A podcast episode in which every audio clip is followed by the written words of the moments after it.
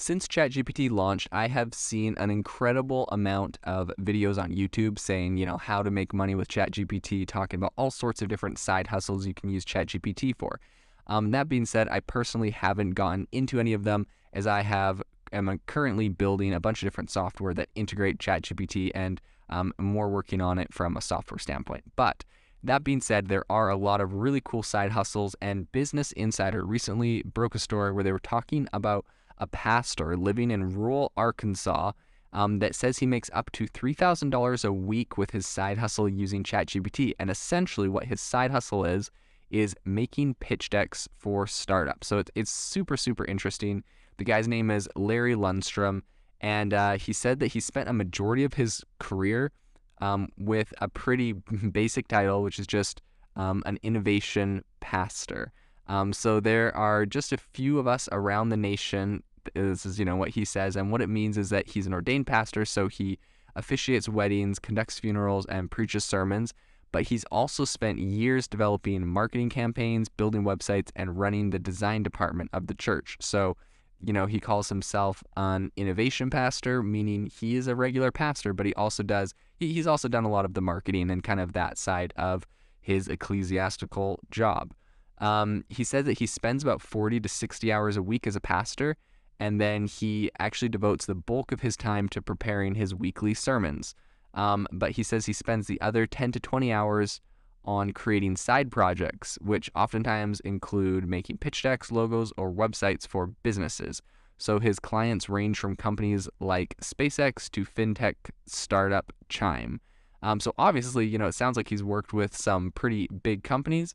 Um, but for years, Microsoft PowerPoint and Adobe InDesign were his pretty much default tools that he used to build everything. And now he says that he relies on AI tools like ChatGPT um, and the storytelling tool Tome for his creative work.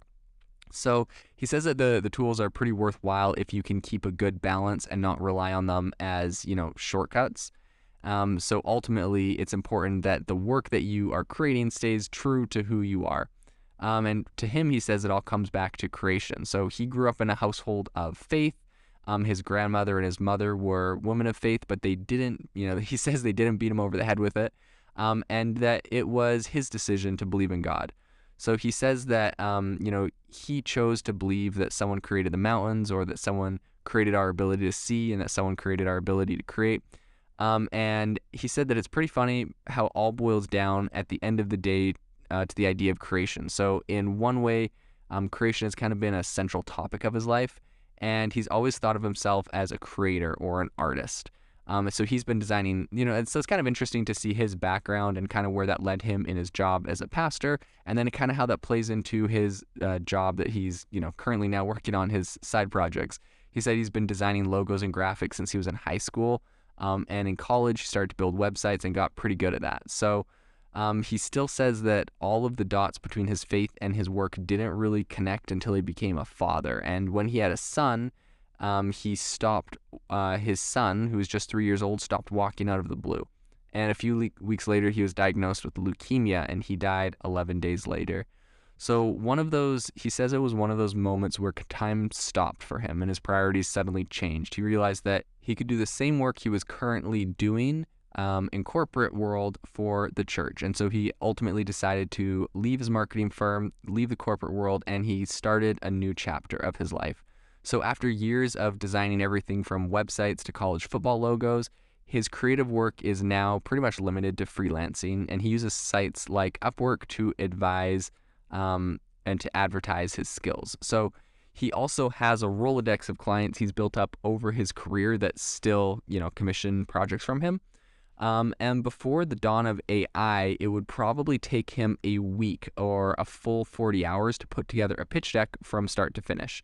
Now he can put together a pitch deck in half that time. So AI tools really have augmented his entire creative um, process, his entire ability to build things. Um, and he says it has made him a lot more effective. So he spends a lot more time on different facets of his work that make uh, the most difference to his clients or audience. So he charges between 500 to $1,000 for a deck and he says that he'll make two or three a week. So it's not really about the money for him, he says. It's all about having a side hustle that keeps him financially stable and lets him focus on what really matters, which to him, he says, is staying creative. Thank you for listening to today's podcast episode, breaking down how AI is impacting your industry. Today's episode is sponsored by AIbox, a no code AI app builder and marketplace, which just launched a crowdfunding campaign. If you are interested in investing in a new AI startup, you can go to republic.com slash AI box. I'll leave a link in the show notes as well to learn more. The minimum investment is $150 and the maximum investment is 100,000.